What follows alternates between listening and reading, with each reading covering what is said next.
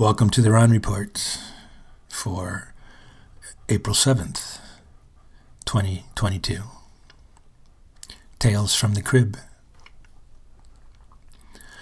After writing about refugees in my last post, I got a comment from Mary Ann pointing out that not only are people refugees, but animals are refugees too, pushed out of their natural living areas by humans, also known as development.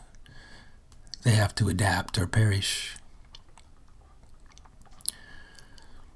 My veterinarian once told me that when he was a kid, there were deer roaming about in the wild savanna on the other side of Eisenhauer Road, which is just a few blocks from where I live.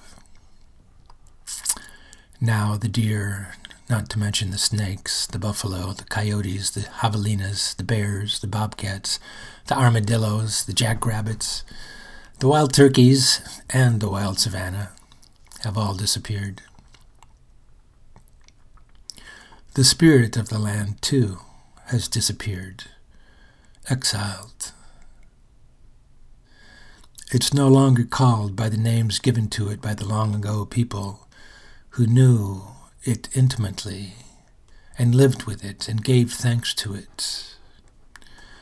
In Robin Wall Kimmerer's lovely book, Braiding Sweetgrass, she recalls her childhood summers spent canoe camping in the Adirondacks with her family, and her father's morning naming ritual. Quote, "I can picture my father in his red checkered shirt standing atop the rocks above the lake. When he lifts the coffee pot from the stove, the morning bustle stops. We know that it's time to pay attention. He stands at the edge of camp with a coffee pot in his hands, holding the top in place with a folded pot holder. He pours coffee out on the ground in a thick brown stream. The sunlight catches the flow, striping it amber and brown and black as it falls to the earth and steams in the cool morning air. With his face to the morning sun, he pours and speaks into the stillness. Here's to the gods of Tahawus." Unquote. Tahawus is the Algonquin name for Mount Marcy, the highest peak in the Adirondacks. It means cloud splitter. She continues, "Sometimes my father would name the gods of Forked Lake or South Pond or Brandybrook Flow, wherever our tents were settled for the night. I came to know that each place was inspirited, was home to others before we arrived and long after we left. As he called out the names and offered a gift, the first coffee, he quietly taught us the respect we owed these other beings and how to show our thanks for summer mornings." Unquote. Our names for things generally bear no relation to the place itself. Mount Marcy was named for a governor of New York who never set foot on it. And neither do we recognize the land as having a personality, an essential nature. We don't see how it gives to us from its own resources, how it supports a biosphere with all its intricacies, and so we don't give back.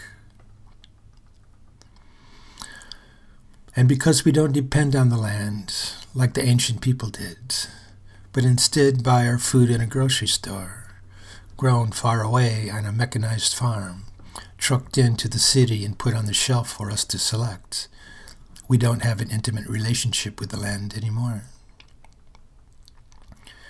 We don't participate in the growing or the harvesting, so how could we?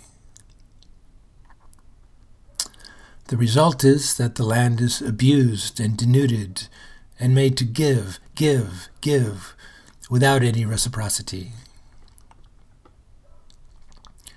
The spirits of the land, or however you want to think about that, are ignored and unrecognized. They are exiled. To know the spirit of the place where you live, you have to interact with it through the seasons, not treat it as something inanimate, it seems to me.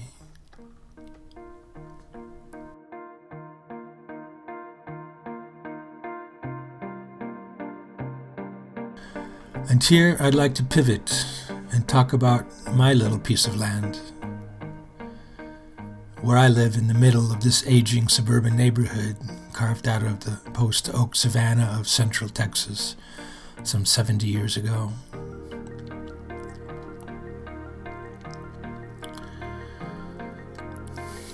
There were once park-like grasslands here, with trees gathered in mottes or along the rivers, and now there are houses and streets and lawns and cars and trees planted according to our design, the cedar elms and live oaks that line our streets.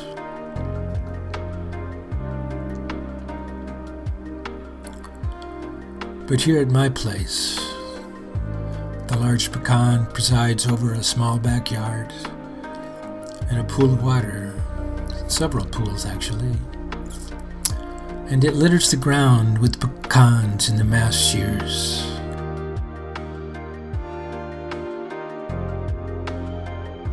So sweet, so many pecans that neither I nor the squirrels can gather them all, and the seedlings spring up where they have rooted.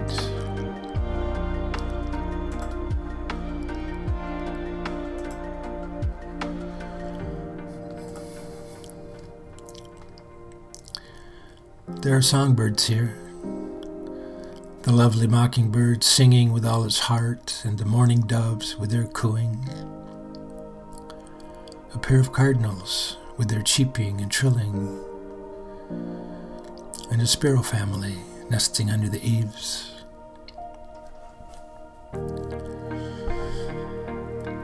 There are squirrels jumping around in the hackberries and the Spanish oaks, and racing across the power lines like acrobats.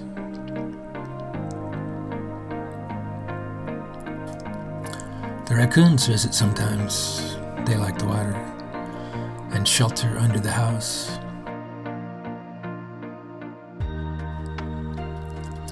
I had a mother and her kit once. There's a possum and her joey in residence. I had to chase her out of my bedroom the other day. Yeah, she was rummaging around in the cardboard boxes under the shelving as if she was going to make a nest in there. No.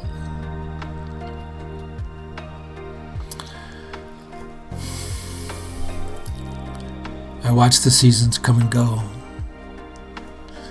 Fall gives way to winter, and winter gives way to spring. The rains come, and the plant people pop up. The ground cover covers the ground, and the bluebonnets push their way through the cleavers and the clover and the dead leaves. Wildscaping, you could say, I guess. If it's green and it grows, it's good, I would say.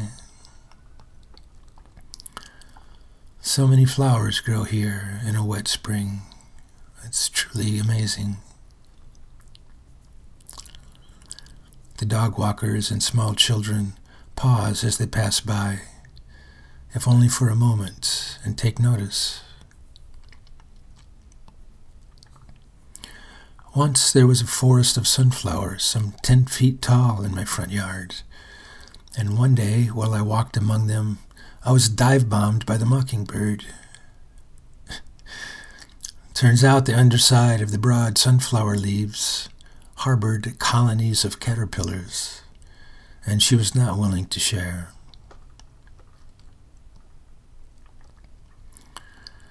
There are 3 cats in residence here. Kaibo, the tiny kitten I found lost and abandoned in the middle of the street one night,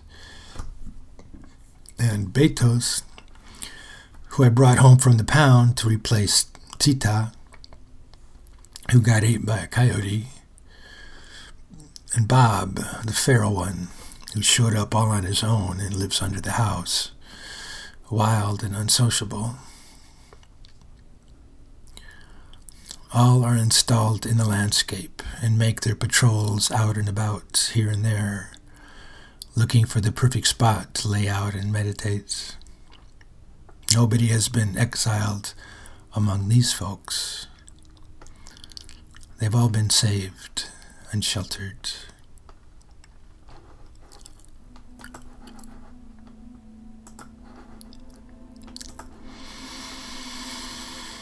One night, while sleeping outside on the futon under the chinaberry, I was awakened by a piercing shriek.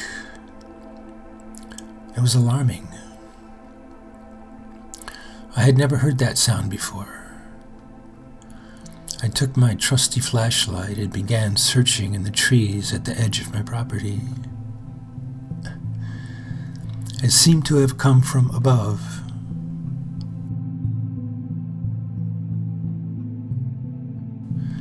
Seeing nothing, I aimed the beam into the pecan tree above my head, and there sat the great horned owl, looking down at me. Kaibo and Tita were there too, and may have been the object of his interest. But I guess he realized that they were too heavy, or maybe too gnarly, for predation. A few minutes passed and he flew off, silently, over the neighbor's fence.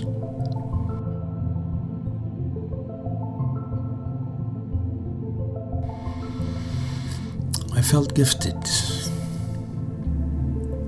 I felt like my place belonged not only to me, but to the wild ones.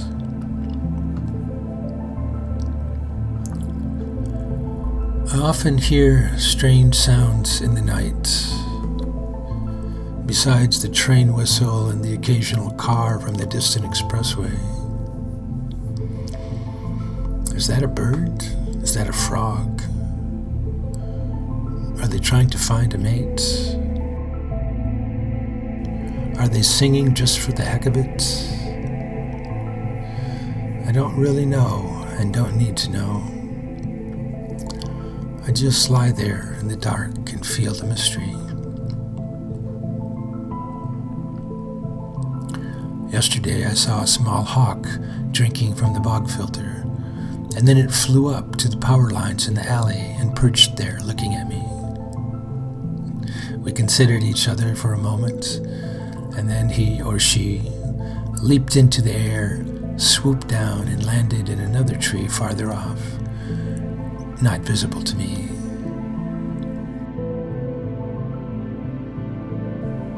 Hawks fly with a different style and attitude than do the mourning doves, the predominant bird around here. Confidence and power is their aerial signature.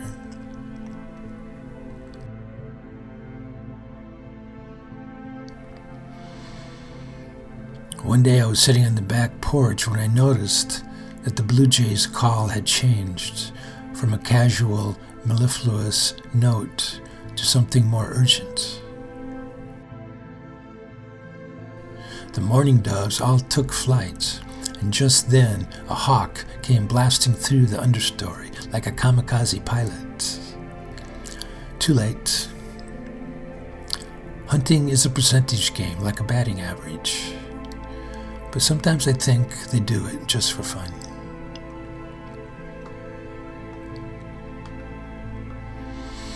Oh yes and oh my, there are critters here. Fauna and flora. The chili pekins turn red and ripen in December, and I gather them for my tacos, what I can get before the mockingbird takes his allotment.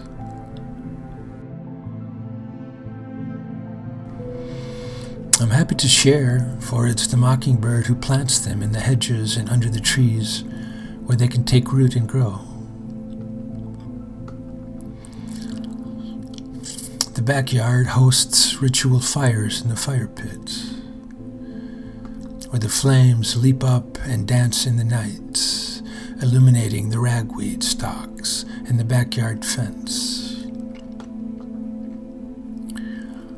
Here I can commune with my imagination and whatever thoughts arise, as if there is a fire kindled in me too. Poems have been composed and posts written, or at least started, around that fire. And the ancient people knew the spirit of the fire too, and told their stories in its company, for sure.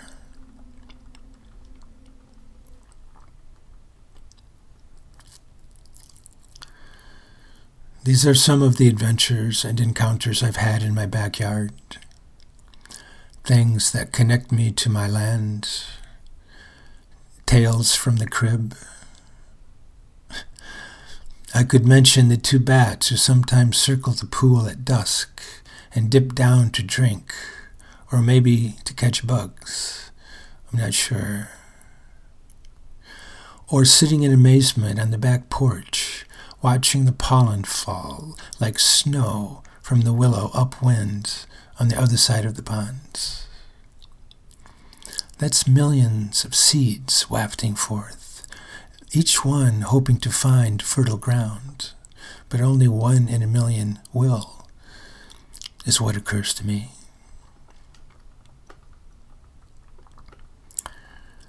I think of all the inhabitants who live here, the ones I've recognized anyways, and their comings and goings according to the cycles of nature. And the native people, of course, buried their dearly departed on the land they lived, not in a cemetery far away. And so the land becomes the repository of the ancient wisdom, represented by the bones of their forebears.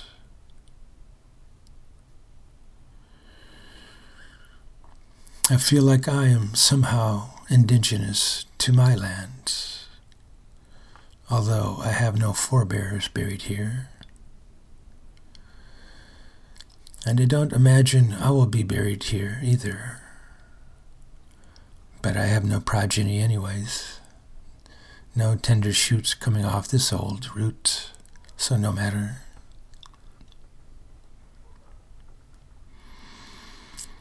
It does matter that I am at home here. Home, home, where I wanted to go.